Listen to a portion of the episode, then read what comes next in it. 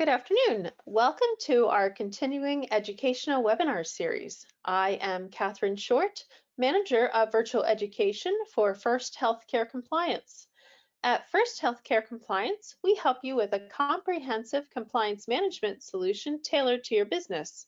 A hospital, hospital network, healthcare practice of any size, billing company, or skilled nursing facility and we help you manage every aspect of a compliance program and our training library provides hundreds of modules that are easy to assign and track.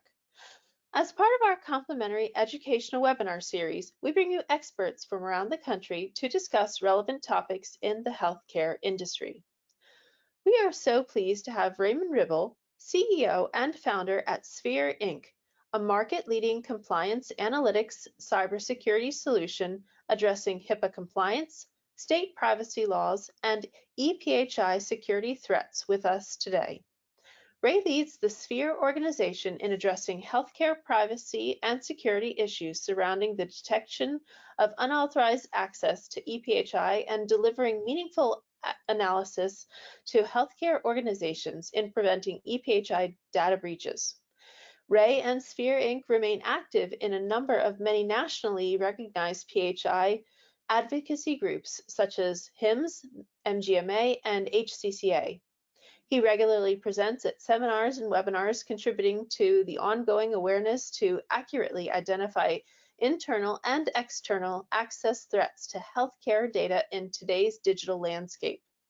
With over 30 years in the systems technology industry, Ray began his career at Northrop Aerospace working on AI-based flight solutions. He furthered his education at UCLA in Asian Studies, which led him to enhancing his career in Japan and China, where he focused his IT consulting business focused on systems software development across multiple industries.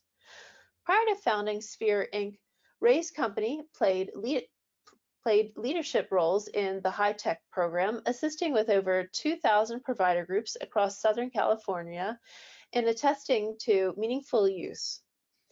During this critical migration to the EHR systems, he became acutely aware of healthcare's shortcomings in monitoring access to EPHI and founded SPHER Inc. to develop to deliver an easy to use and affordable analytics solution based on AI technologies. Before we begin, I would like to mention at First Healthcare Compliance, we strive to serve as a trusted resource for compliance professionals. And every month we strive um, to celebrate their hard work and dedication with our Compliance Super Ninja recognition. Today, our team is turning the spotlight on Mika Lantz, front office manager at Mountain Ridge Pediatrics. Mika says what she enjoys most about working there is interacting and forming relationships with our patients and their families. Congratulations, Mika. Our team is honored to have the privilege of working with you. A copy of the slides is available for download on the control panel. Feel free to submit questions into the question box on your control panel during the presentation. We will address questions at the conclusion of the presentation. Your Paycom and PMI CEU certificates will be emailed to you following the broadcast. Your Paycom certificate will come directly from Paycom, and your PMI certificate will come from our email. There's no need to request either one. Additional CEU opportunities will be available to BC Advantage members following the live broadcast. See their website for details. So Ray, welcome. Thank you so much for being here today. It's always a true pleasure. It's great to be back and it's wonderful to be with you again today. Thank you. So um, it's okay for me to go ahead and get started, yes? Yes, go ahead. Fantastic, fantastic. Well, hello everybody and uh, thank you for entertaining me once again. Uh, as uh, Catherine introduced me, I'm Ray Ribble with SPHER Inc. We are a, uh, a compliance analytics and, and cybersecurity organization working together with healthcare companies across the United States. Today, what I'd like to do for you is take a very practical approach, as the title says, to something that we've become uh, familiar with, which is the safe harbor law. Uh, so since we started down this path of meaningful use, adopting EHRs, implementing digital technologies, we've exposed ourselves to new risks associated with doing so. And in that, we now are worried about phishing. We're worried about unauthorized access to PHI. The old days of locking the door and turning on an alarm system are gone. And so we have all these new threats, and these threats are in the cloud. Uh, these threats are coming in the forms of bots and individuals who don't belong in our information. And all I'd like to do is kind of highlight some of those issues, bring them to your attention, and give you some practical approaches in terms of what can you do to prevent it and how do you stay in the game, not necessarily ahead of the game. Uh, so with that, let me get started for you. Um, first and foremost, uh, I need to point out that I'm not a lawyer. I'm not a healthcare lawyer. Uh, the uh, Catherine and her team can do a great job of introducing you to to people uh, that. And if you have questions or if I step on any toes in terms of the information I uh, I present here, I apologize up front for that. But I want to make sure everybody understands where I'm coming from. Um, how did I get here? Uh, Catherine mentioned it in my introduction. Um, many years ago now, it's 11 years ago already, uh, we got started by bidding on and becoming a partner with the Regional Extension Center here in Los Angeles, California, and really Southern California, High Tech LA and uh, CalOptima in Los Angeles and Orange County uh, were two of the largest RECs in the United States. We won the contract to work together with them and help to bring meaningful use and the whole uh, moving from paper to digitally based electronic record systems uh, to, to be. We did over 2,000 implementations.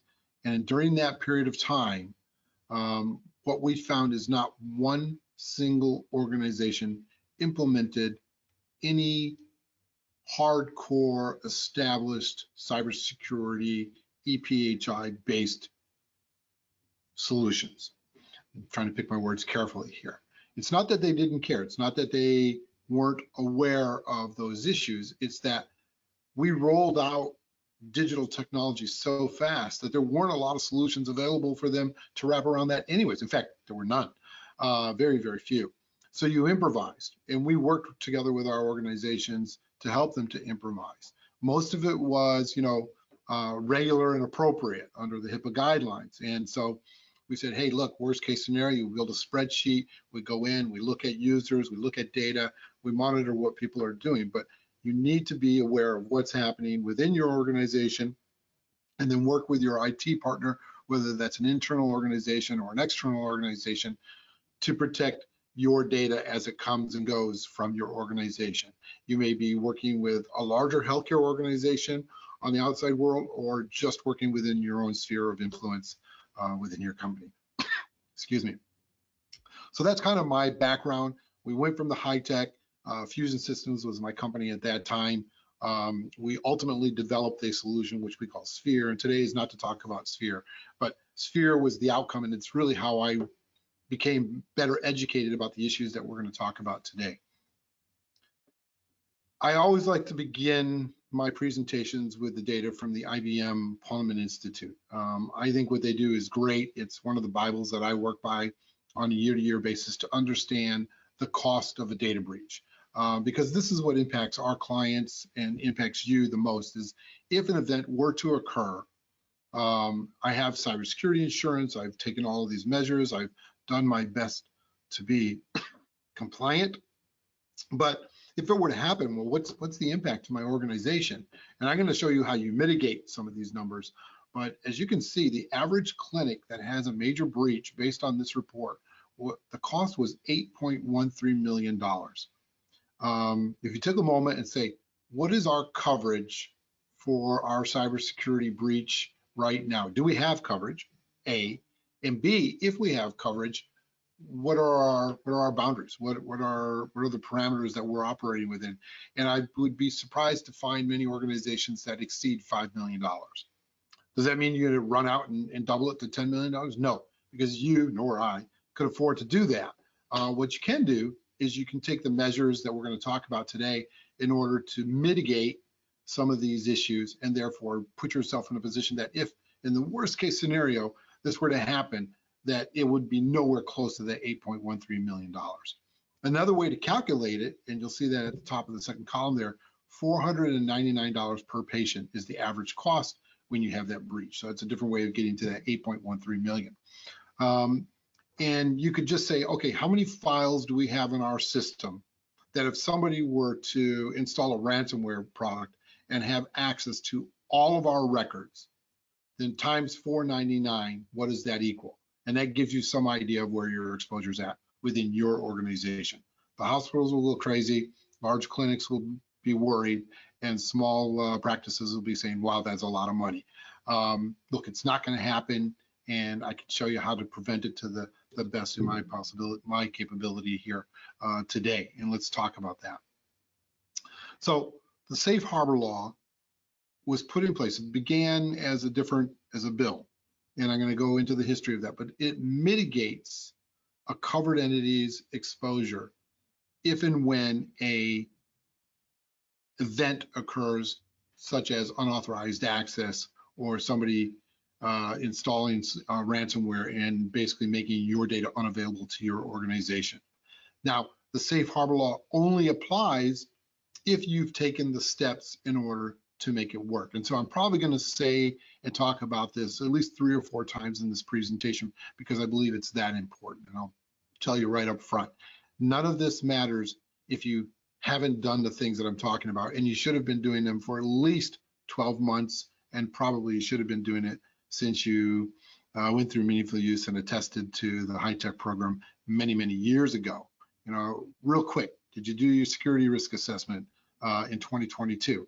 Are you thinking about doing your security risk assessment in 2023? Do you have a place in your office where you can reach back and grab all of that data and show an auditor. Let's say you get sued by some third party because the patient accuses you of having exposed their data. How do you go about physically with documentation proving that you took all of the steps necessary to prevent that from happening and you feel confident that it didn't happen within your organization? So again, you mitigate the possibility of a major reward by showing that you took the steps in order to prevent that. And so that's documenting that's having a record. And of course, that's training your staff to make sure that they understand what's going on too. So um, everything that I talk about isn't just about yourself, but it's also the people that you work with within your group and making sure you educate them on these issues. I hope that's clear. And as you can see in the slide, I'm talking about you have to have at least 12 months of information. So the history of this goes back to 2020. Congress passed House Resolution 7898. So for a long time, that's what it was called. That's what we were looking at. It amends the HITECH Act, which was where I got my start in the industry, and many of you became exposed to EHR technology. It incentivizes cybersecurity best practices. So, do I have to do everything, right? No, you do not. You have to provide best efforts. So, when you sit down every year with the organization that does your security risk assessment, and if that's you, then make sure you bring in somebody else on the team who has a, a different set of eyes than yourself. But let's say you bring in a third party organization to do your security risk assessment. When you do your action plan, when you do your gaps and vulnerabilities, you should look at everything that you've done and said, hey, look, have we done the best that we could do given our organization, our budget, our capabilities? It doesn't mean you have to do everything, but it means have we done the best that we can do? Have we improved the products, upgraded where we can upgrade, replaced where we need to replace, and educate everywhere that we can educate our staff so that we're knowledgeable of HIPAA rules, regulations, and as things change in the market, whether it's email or phishing or ransomware, that my staff that are working together with me are aware of these issues and taking time and care in order to protect that data because we don't want to have a breach. So ultimately that got passed on January 5th, 2021. It became public law 116321, and that became the safe harbor law. Uh, as you can see, major organizations here in the United States were behind this from the very beginning. They worked together with Congress and various uh, uh, groups in order to basically flush that out and figure out what was going to be the best uh, scenario. And, and I really feel like this is something that helps organizations and and going back to that third bullet point can incentivize you. I, too often when i go to market people say well, why do i need to do this? Why do i need to put this money into these measures and purchase this product or you know teach my staff these things? It seems like a waste of time. Nobody's ever going to come in hipaa schmippa. I don't need to be worried about this stuff. You do need to be worried and, and being complacent is a really bad thing. Um, the bad guys are out there, and quite honestly, mid-sized and small-sized healthcare organizations are the most vulnerable to these attacks. And you might be saying to yourself, or when you talk with your friends in the industry, they'll say, well, we've never been breached. Uh, and what I'll say to everybody is, how would you know? How would you prove that you've never been breached? Prove that to me. Because if you don't have anything in place that's monitoring, if you don't have any measures in place to identify that an employee internally or somebody from the outside is coming in and doing these things, then how do you know you've never been breached? And that's the worst case scenario for our whole industry is I think there's so much we don't know, but um, you can protect yourself and you can do things to improve the environment that you work in. So there are three specific impacts that I'd like to talk about where you can prove that. Um, let's mitigate those fines uh, so that if there is a civil case or if there is a case brought against you from OCR, that you have documented everything within your organization that you could um, in order to show the auditors and to show the investigators that you have done your best to protect that data. Um, give you an example of that. You should make sure that when you do your security risk assessments, that all of the updates that you implement as part of that SRA, you have somewhere on there, you denote that this was done in accordance with safe harbor law. Okay, small thing to do, very quick. And, and as you do that in the years going forward, update that too. So um, I've instructed many clients to add that as a footnote on the pages as they go through and update their policies and procedures, is to make sure that they're identifying where they have made improvements. So maybe I implemented an email encryption system three years ago, and I have this great 36 month track record. So I feel like, well, I'm good. I'm mitigated. Okay, this year, when you do your SRA, or maybe you just finished your SRA in 2022, go back there and have somebody just make sure that on everything that we did, that we changed, that we touched, let's put an, an uh, addendum in there to just show that we did this in accordance with the safe harbor law. So that if a third party comes in and examines that information for us, they can quickly ascertain that our organization is on, on the ball and we're getting things done. What we're looking for, my second point, is favorable termination of the audit. Um, we want them to be able to look at this and say, look, these guys did everything they were supposed to do. And quite honestly, the breach happened anyways. Um, are you at fault? You can't prevent it. If the bad guys decide that they want to get into your system, there are multiple ways that they can do that. As long as you've shown that you took best efforts and followed the rules, then I believe that the mitigation will apply. And while you may face some fines, you will not be looking at $8.13 million in fines to your organization. And I think there's a lot of evidence uh, to the point that uh, the government, OCR, and HHS are working together with organizations to mitigate these issues and to give you the opportunity to take corrective actions when that happens. So again, I've talked about number three, which is to mitigate the remedies. Um, and I think you can do that through this. So make sure you're documenting everything you do. Make sure you're educating your staff when you do it and make sure that you have those policies and procedures up to date as a component of your security risk assessment that you do every year. All right. Um, how does it protect a covered entity? Um, I'm not going to read this whole slide to you. I just want you to be aware of what's happening here. Some of these points I've already made. Uh, obviously, incentivization. Uh, here they're saying rewards, sound, infotech policies and procedures. We've talked about that. You want to reduce lengthy investigations. A longer the investigation takes, I have an organization in Colorado that we work together with where the investigation lasted over two and a half years. Uh, now you start to see where that $8.13 uh, million comes from because that's legal fees, consulting fees, third party organizations coming in that you have to pay, that you have to cover in terms of revenues going out the door in order to rectify the problem that occurred. Um, if we've taken all these steps up front, then all of that disappears. Again, that's the, the incentive that you have for following these rules. It can help to prevent a data breach, which is one of the points that they have on this slide as well. Uh, the probability of the data breach happening internally uh, gets closer to zero and externally you're putting up barriers you're working together with IT organizations and you're working together with your staff to avoid anybody clicking on something that they shouldn't or opening something that shouldn't be opened. Um, today, the phishing is very sophisticated, and I have a slide I'm going to show you on that. where we need to be very, very careful about what we open, what we share with staff. If it doesn't look right, if it doesn't feel right, don't open it. Um, and if it's a nuisance, this is a nuisance I'm very in favor of. Get in the habit of having your IT person, whoever that may be, uh, come over and take a look at it first. And if you're not sure, don't open it. If it's if it's crit you think it's critical, then c- pick up the phone and call that vendor or call that business partner and say, hey, I got an email from you just now. Did you send it to me? Uh, before I open this, I just want to confirm that it's coming from you because it doesn't look right. Um, and I can tell you that on many occasions, we've had organizations make that call and they're like, no, no. In fact, what happened is they found out that they had been breached or that somebody had gotten a, into a mailing list and was sending out things to their clients. So you might be helping somebody by reaching back to them and say, did this come from you? When they say no, now they need to go do an investigation of that data themselves. So that could be useful to you and to your business partners by doing that. Um, as we go forward, if there's questions about any of these, I'm happy to answer them in the Q&A session, but I think it's pretty self-explanatory. What you want to do is follow the HIPAA security rule here. I stress to everybody that it begins by doing an annual security risk assessment. Um, sitting down internally and having a discussion with regard to the administrative safeguards, our physical safeguards, and our technical safeguards, um, that we're updating that on an annual basis.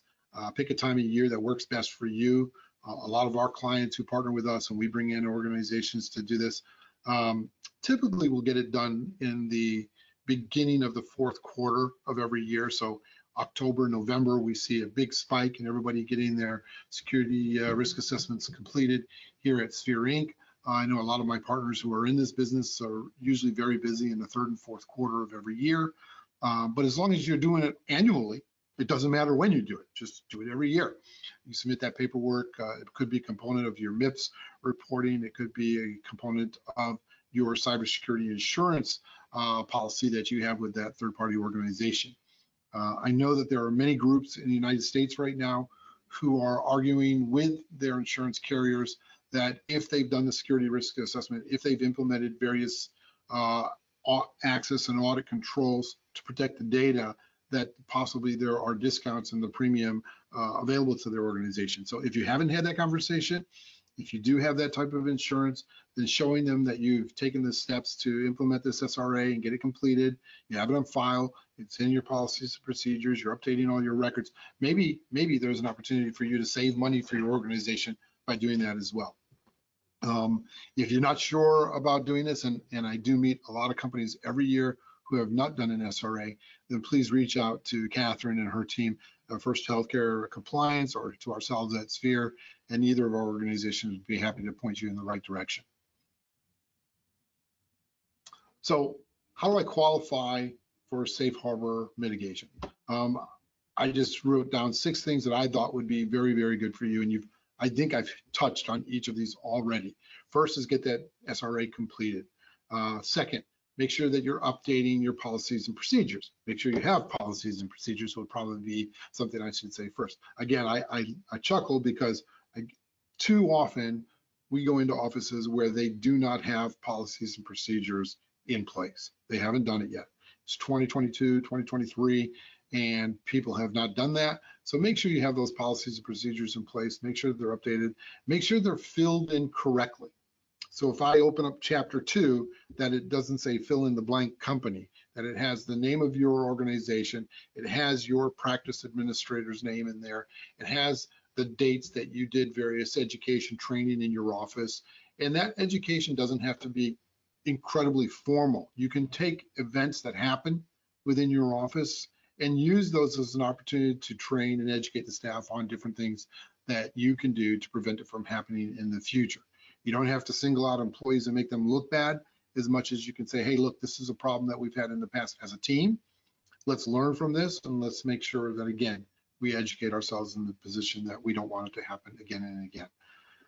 We want to document everything that we do. So we want to have the policies and procedures in place, but we want to document that we've done the training, that we've educated our staff. We should have our staff signing off on that training in some sense to say that they've annually gone through and been updated on their HIPAA awareness.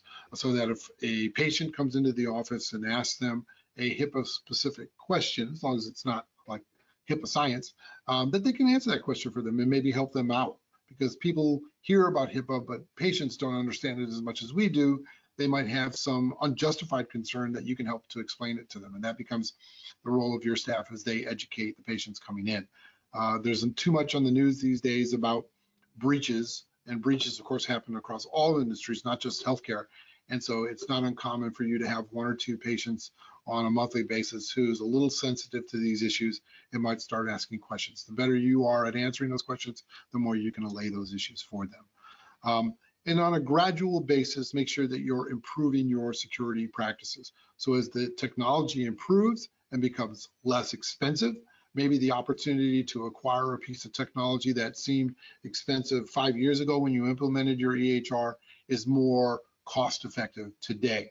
It's at least worth looking into, talking to those vendors, finding out what we can do, talk to your IT staff and say, hey, what's out there that's open source that might be implemented? What's out there that can be integrated into our system? Talk to your EHR manufacturer and find out, hey, how do you do email encryption? Do you provide email encryption? Do you only use your portal as a way of communicating with your patients? If you have your own email server, how are you protecting that data there? So improve security practices within your organization. And then going into this whole issue of mitigating is to demonstrate a long-term commitment. So make sure that you have in your records documented 2023, 2022, 2021, 2020, so on and so forth from the day that you went live with your EHR.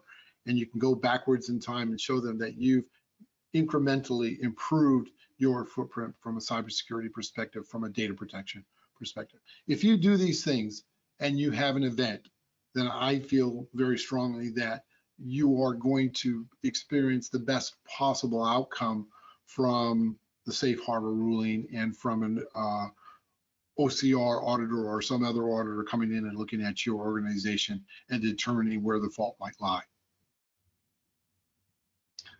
One way that we do that is by following the NIST cybersecurity framework.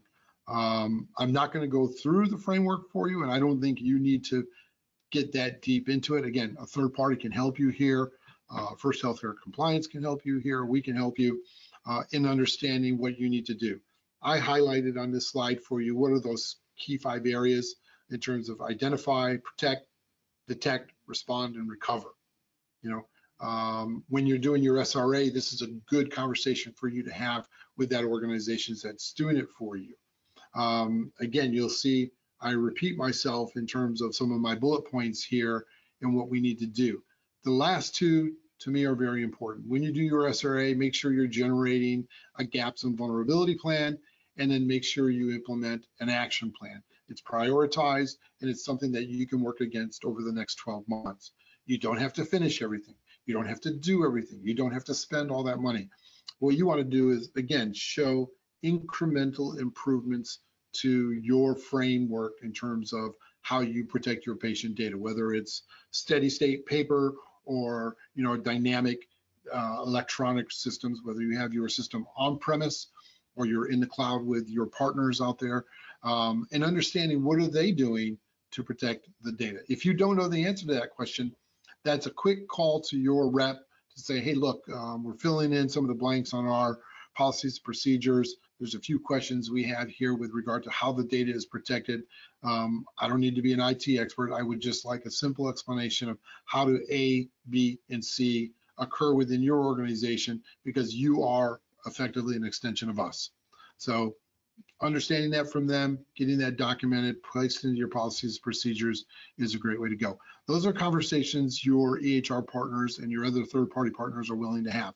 And let's not stop short of your medical device organizations that you might have. If it has EPHI embedded in it, that is a conversation you should be having with that rep or that organization to understand how all of those components fit within your framework. Um, and I know it seems tedious and outside of patient care. So hopefully the administrator has the time that you don't have to do it in one day, but hey, this month I'm going to talk to these guys, next month I'm going to talk to these guys, and by the end of the year, I've talked to everybody that's critical to our internal infrastructure, and I know how they protect our data. That's now reflected in my policies and procedures. I mean, that's a home run as far as I'm concerned. I just gave you a different view of how this works uh, from the previous slide. So the core, of course, is that cybersecurity framework. Um, you can break that into tiers, and I'm showing you what those tiers might look like in terms of risk management, in terms of integrated risk management and the programs that you're running, and then external participation, again, speaking to those third-party organizations that you have. And lastly, I show you kind of a, uh, here's what I'm gonna do, here's how I check it, here's how I've acted upon it, here's the plan that I have, and it just goes around and around every year, every month, depending on how you wanna work with this. Um, how do we keep this a steady state conversation with our organization so that we avoid the possibility of any type of a breach occurring, or if it does occur, that we have done everything that we can to mitigate the impact to our business. And I think, again, mitigate is the key word here. Um, how would I realize the safe harbor implementation here? Well, if a violation occurs, I'm not going to get fined for noncompliance. That's a biggie because if we take a look at those fines they are in the hundreds of thousands or millions of dollars. That is on top of that 8.13 million that IBM Ponemon has brought to our attention. So we want to get that mitigated as close to zero as possible. Um, we have a corrective action plan in place so that we understand the breach notification rule. We understand as a team what we're going to do if we think a breach has occurred, and we can walk through that process quickly uh, before we reach out to an external organization to say, hey, we've had a breach, right? So what type of data do I have available to me in my office that would allow me to determine if a breach has occurred? And we need to do that quickly, not in a week, not in a month, but in days, right?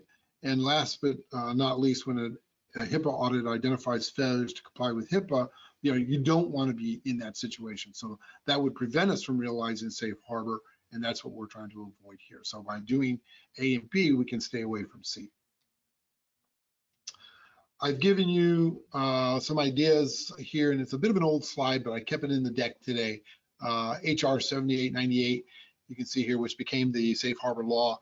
These were 10 things that I thought were critical to an organization uh, being on top. And I'm not sure that you as the practice manager or the office manager are responsible for all of these. But again, this might be a great conversation for you to have together with your IT partner or your IT staff in your organization. Um, email protection systems, uh, yeah, basically encrypting your email. Uh, if you're using a portal through a third-party organization, then understanding how that portal works and how that encryption works. Make sure that your endpoints have been encrypted. That's something you should be doing as part of your SRA. Knowing what systems you have in your office and how are they protected from a cybersecurity perspective. Um, having a conversation with your insurance broker with regard to data protection and loss prevention, right?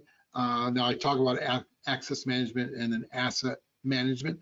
They are two different things. Uh, just make sure we differentiate those and I can drill down on that. Your network management. So how is data moving around in my office? And if it moves out of my office, how does it get from point A to point B? So um, this dovetails into the endpoint protection systems. Um, am I encrypting my files? Am I using the secure FTP process in order to move data from A to B? Do I have trusted partners that I'm sending my PHI to? And if so, how do I prove that? Uh, maybe one thing I should add here, uh, let's make sure that we have signed BAAs and all of our BAAs are up to date with all of our partners that we have contracts with in our office. So if I were to come and visit you today and I'd say, okay, show me a list of all the vendors that you do business with in this office today, and then show me a corresponding BAA that you have in place with those organizations. We don't want anything to be on a line there. Everybody should be lock and step. So that's a good quick check that you can make in your office. Uh, vulnerability management plays into networks. You know, let's make sure we're watching out for bugs. We're watching out for uh, Trojan horse that gets attached to any environment. So we want to make sure that we have some type of software that's been installed that's looking for bugs, that's looking for uh, ransomware that might be attached to an email or some attachment. Uh, we also want to have some type of system or policy in place that allows us to understand what to do in event of an incident Again, I want to reiterate, go back and look at your medical uh, device security policies too. Everybody focuses so much on the EHR and EMR, as you should, but let's make sure that we don't ignore everything from medical devices down to our copiers and printers. Our copiers and printers tend to be weak points because they actually store PHI. Every copy you make, every scan you do gets held in cache memory, and you want to make sure that that's being cleared out at the end of every day. Last but not least, let's go in and make sure that we're cleaning up our policies and procedures in terms of cybersecurity and how we protect that data. Um, a great resource for everybody to look at if you want to go online, just type in 405D task group. Um, this organization put together of experts across the industry has just done a fabulous job of raising awareness, but more importantly, providing you with links and information and ideas that would allow you to mitigate the risk of a breach happening within your organization. So I highly suggest you find a few moments in your day, take a look at 405D, understand what they've done. These are really, really cost effective, if not free, practical ideas that would allow you to improve your footprint within your organization. All right, best practices here. Um, I don't want to spend too much time on this because now I'm just reiterating what I said before. Be careful when you allow uh, bring your own device into the office with all the wearables and our iWatches and our iPhones and our Androids and our Google does something. Um, make sure you have a policy on that. Make sure that you talk to employees about that. I think some of those systems should be shut off when they're office in the office because they have listening capabilities and you are talking about patients. So you should have a policy on BYOD, how you're going to handle that, what's allowed in the office, what isn't allowed in the office, what's allowed in the examining room, and what's not allowed in an examining room. Uh, enough said on that. So will Safe Harbor protect a covered entity or a business associate from investigations and penalties? No, of course not. Will it mitigate that investigation uh, so that if something bad has occurred, that you will face the minimum fine possible? I think that if you follow the rules and, and you go along with the things that I talked about today, then yes, you can mitigate uh, those penalties to a great degree and put yourself in a position where worst case scenario, you're paying a very small fine. Uh, one organization we worked with was looking at $1.7 million in fines um, through their corrective actions and working together with OCR. At the end of the day, they got their wrist slapped and they paid a $25,000 fine. $25,000 versus 1.7 million. It probably cost them another $25,000 to get everything cleaned up and mitigated. But again, 50K versus 1.7 million, you would do that all day long. Um, I know it sounds like a lot of money up front, but getting it right and then maintaining it on an ongoing basis is much easier uh, than you think. So I've given you some bullet points here, some issues that I think uh, can help you. Take a look at these. Um, feel free to use these slides as conversations within your office with your team so that you have a better understanding of what you can do. I wanted to give you an idea of what the threats look like from data breach. So I talk about mitigating it, but what am I mitigating against? So these are some things that you should be on the lookout for within your organization. Uh, I start at the top. The most prevalent these days are phishing attacks. They are typically attached to or come in the form of an email. Even though you might have scam alerts set up and some blocking measures put up on your email, they get in. Um, and the next slide, I believe I'm gonna, or two slides away, I'm gonna show you some examples of that, but you really need to be diligent in watching for phishing. Uh, password breaches. I recommend passwords that are longer than 12 characters. Um, there's some really interesting ways that you can do that that are easy to remember. You can use multiple passwords. Don't use the same password for every system that you have in the office and update those every 90 days. We want to watch out for malware. So ransomware is one form of malware, but there's other types of malware that can get into your system. So as we work together with a third party organization to protect our network and to protect our laptops, we want to make sure that that's a good place we are spending money and implementing solid solutions. Um, if you're interested in who I recommend or what companies we see doing a good job that support healthcare and are very uh, centric in that thinking, then please reach out to me uh, on the side and I'll be happy to share some of those organizations with you that I found doing a very good job. Uh, I'm not paid by them. um, Ransomware obviously is something we hear a lot about. Um, you know, how do we handle a ransomware event? What do we do to prevent it? That's a whole presentation all by itself. Make sure that you're looking at what your employees are doing. Make sure that you are looking at the back of your PCs to make sure that nobody is installing type of a uh, keystroke uh, recorder or something like that. This happens more often than you can think. There's software that does that too. So we want to do searches on our network to make sure somebody hasn't installed something like that that is actually capturing uh, passwords as people log in. And then of course, having physical security measures as part of your SRA throughout the organization. These are the types of breaches that occur. They're the most common that you want to look at. Um, simple question, was there a chance patient PHI was exposed? Yes or no? The answer, when it's confidential, sensitive, protected health information exposed to an unauthorized person or entity, it's a breach. That's the easiest way for you to determine what defines that data breach and, and how are you going to react to it. So um, that's the question you want to ask yourself when you're concerned. That's the answer you're looking for. All right. So what does a breach look like? Very quickly, uh, keeping an eye on time. It happens on zero day. It comes in through an email. Worst cases, it comes in through an employee. Uh, on that day, something gets clicked on, gets opened. There's a bot typically associated with that, and what it does is it impersonates one of the users on your system. They got a hold of their password, they got a hold of their login. It happens all too often.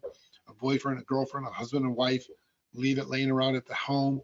A son, daughter, schoolmate sees it, decides they're going to go in there. I mean, how many of us have kids who are probably smarter with technology today at 13 or 14 years old than we are at 34 or 44 years old? Um, the kids are pretty sharp. And, you know, if you tell them don't go in there, the first thing they want to do is go in there. And then they might do more damage than you can imagine. So they're going to impersonate whoever that user is. They get in the system within the first five days. If they're truly a bad guy looking to steal your data, they're going to figure out what it is they want to steal. They're going to figure out how to exfiltrate, how to how to get the data out of your environment. And by the way, you don't know they're there, so they can take their time, up to 30 days before they do anything. Then they start to exfilter data. So they're going to copy the way the data goes out of your office already. So if you send files that are typically five, six, seven megs in size, they're going to send files that are the same size and look similar. And they don't care if they send a couple hundred of those, your system's not going to notice it. Ultimately, most of the breaches, according to the Ponemon Institute, get captured in 362 days. So let's call it a year. It from a year from when they break in is when most organizations figure out that they've been in. And by the way, 90% of those uh, identifications come from an external third party who is doing something and identified the fact that, oh, by the way, your system was compromised, somebody stole your data. And then you start to do all of the, the deep dive to figure out exactly what happened. And here's the worst part of it, in my opinion. You now have somewhere between 50 and 60 days to start the remediation process. Um, they had a year, you have a month or two months max. Uh, it's not very fair, but you definitely uh, can do things to prevent this from happening. And that's really the whole point of this is by following the safe harbor law, uh, by putting in systems and policies and procedures to protect your data, you can avoid this scenario. Um, I promised you a couple of examples of uh, phishing emails. These are from my email. So I've obviously changed a few things to just kind of protect myself here, but um, yes, I'm an Amazon customer. I use Squarespace for my website and I do watch Netflix. All of these came to me uh, within my email. Uh, and I tried to point out a few things that I caught really quick that uh, made me suspicious. One is Amazon with two N's. They had your your website here, spherinc.com, but when I put my cursor over that spherinc.com, this was perfect, by the way. This was an exact replica of what Squarespace would send to me. When I put the cursor over to spherinc.com, it went to someplace in Romania. So, you know, putting your cursor over a link and looking down in the lower left corner to see where it's actually going is one way for you to very quickly identify whether or not this is real or not real. And while you want to trust all your business partners, the bad guys are really good at doing what they do. So take the moment to look first. Don't click first, right? And then the Netflix example here was also the click here was another one that went some other place. And why would I do that? I'm already set up for automatic payment. I would call them first. So how do I manage that breach? I gave you some ideas here in terms of contacting the police, make sure that you go through the breach notification rule, that you work very quickly with your external resources and your internal resources to contain the breach and lock things down. At the end of the day, walk over to the internet and shut it off. If you think that you're compromised, just unplug it. That's a pretty quick way to stop everything from happening, right? And then bring everybody in and do your remediation from there. We want to establish a security culture, and we do that by taking example of apps, software, passwords, two-factor authentication, security risk assessment, user training, and of course, again, I want to emphasize that with IoT, the Internet of Things, wearables, we need to be uh, aware of that and limit your exposure to that because that could lead to a breach. Um, we want to protect our patients. This is when it really matters. Remember, at the end of the day, we're healthcare organizations. We're trying to provide patient care. So when this gentleman went to the hospital for whatever he had done, you know, the, he's at his most vulnerable. We want to protect him then. We want him to come and leave and not be worried about his digital identity. Uh, his dignity is a different issue here in this picture, but let's protect them when they're with us. All right. Uh, last but not least, very quickly, my organization, SPHER, as Catherine introduced at the beginning, we're in the business of providing compliance analytics and helping you to identify if and when somebody comes into your system that doesn't belong, or if one of your users within your system does something that they shouldn't. So we audit your system on a daily basis. We alert you to any abnormalities that are occurring because we create a behavioral map of everybody who has access to your PHI in all of your systems and then we report to you or allow you to build and design reports so that if you have to provide something to a third party, to a lawyer, to some legal group, that you can do that using SPHER. So effectively what SPHER is doing is documenting 24 7 365 of the activity that happens within your office and makes that available to you on a minute's notice. That's what our application looks like. That's what we do. Uh, again, this is not a sales presentation. So in closing, the safe harbor law, uh, the intention here is to limit your exposure to a breach by allowing you to implement information security policies, procedures that will mitigate and, and, incentivize you to implement those solutions and therefore mitigate any penalties that might occur if a breach does occur. Uh, the good practices, the things that you want to follow. I know I've thrown a lot about at you in the last 15 minutes. I hope it's helpful. Uh, and I guess with that, I want to welcome any questions that you have. And uh, Catherine, thanks again for allowing me to present. Ray, thank you so much. That's a very interesting and very practical, as your title suggests, presentation. So wanted to thank you so much for coming on today and presenting mm-hmm. this for our attendees. And so thank you so much. Happy to do that. Thank you so much for having me. So we do have a few questions and so our first one is concerning standards of security, if any, should we be using, what should we be using as a guide? For example, does HHS, do they provide a guidebook? What do you suggest? Yeah, I what I suggest is one. Uh, I think I had two slides uh, in the middle of the presentation. Um, I think a great starting point is NIST. Uh, for those of you who don't know what NIST is or what it stands for, it's the National Institute of Science and Technology.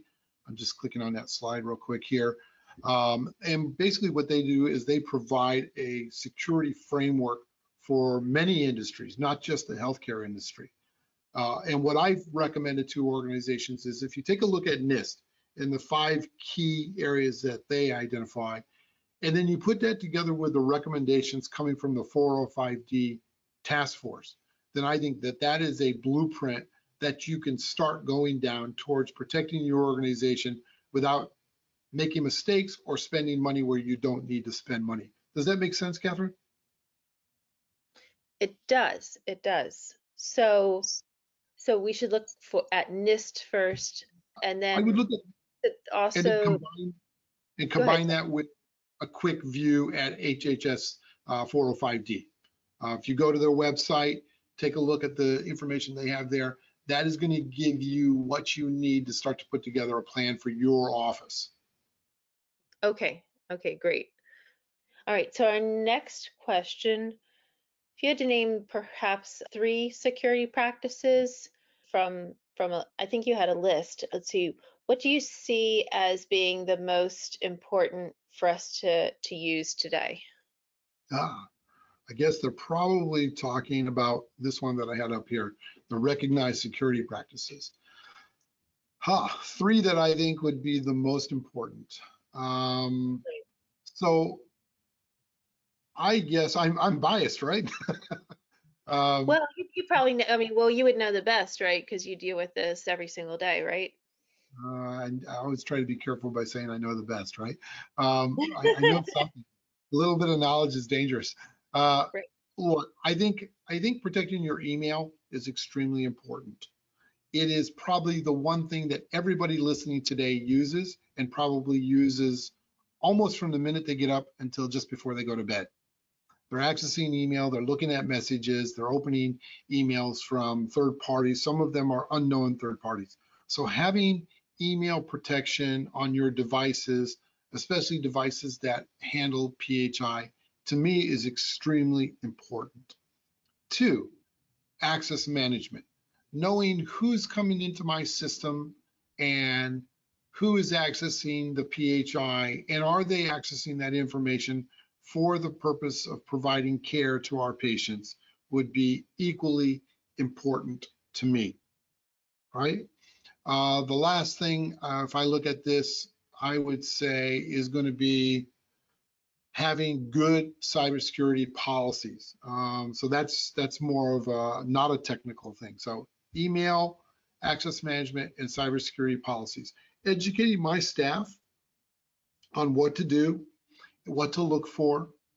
If they see something that seems suspicious, just teaching them not to click on it, not to open it, to ask questions first can save us millions of dollars. So if I broke down those 10 to three that I feel are important, and, and a different person might give you three different answers, those would be the three I would pick off the top of my head.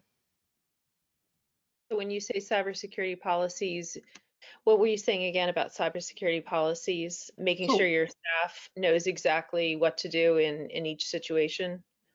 Right. It's it's one thing to write it down on a piece of paper and stick it in a book. It's another Right. thing to actually educate your staff on it so that they understand it, right?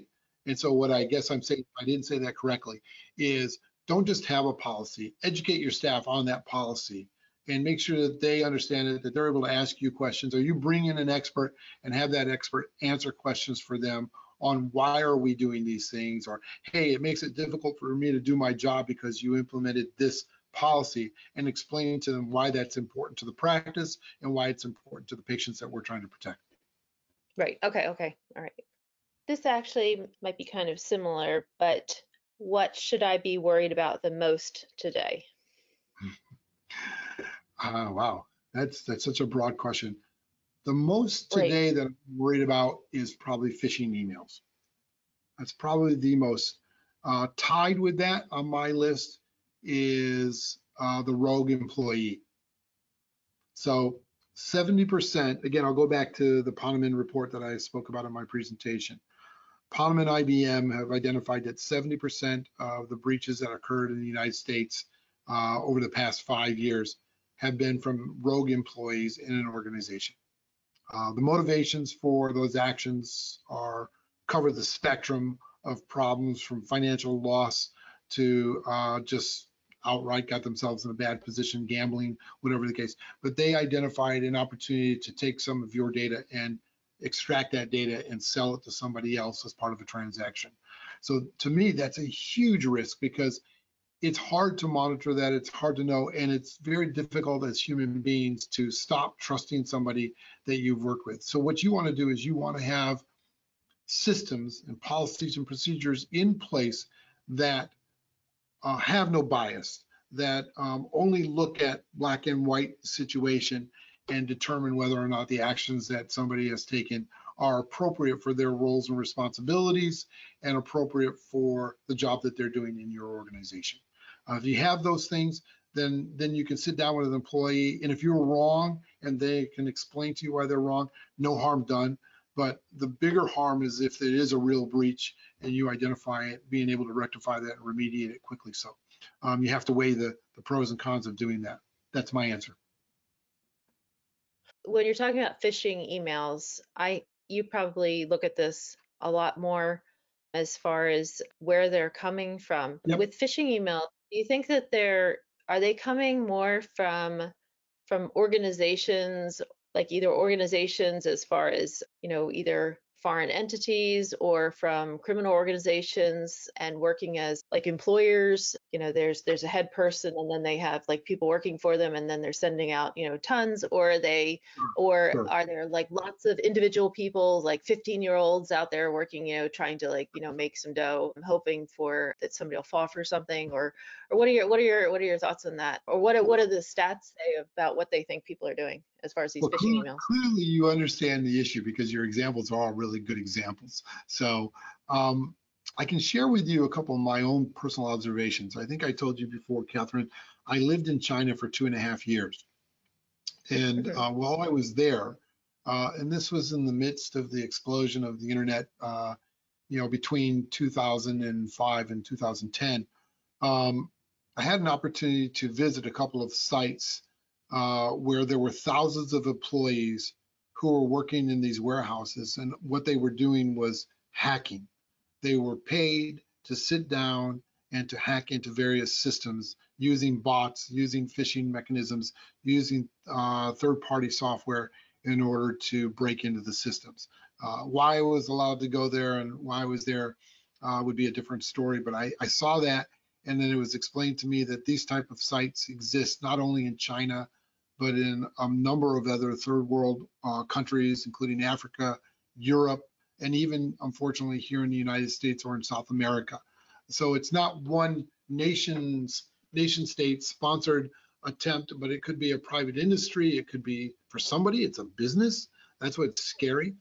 How do they target you? Well, I put that slide up again they can they get third party data you know um, i always tell people if you're on facebook or some social media don't answer your friends quizzes about who is your favorite teacher in the fifth grade or what was the name of the street you lived on when you were growing up because unfortunately nine times out of ten those are hints to the types of security passwords that you use. These companies are the ones sponsoring those social media trivia contests. They gather that data. They now have your email. They have some answers from you. They know that your proclivity is to answer those questions, and they start to put a behavioral map together. And then what they do is they target you with an Amazon or a Barnes and Noble, or they know somehow they figured out you're an Anthem customer, or um, you're using Cigna, or whatever the case may be. Verizon, T-Mobile, AT&T.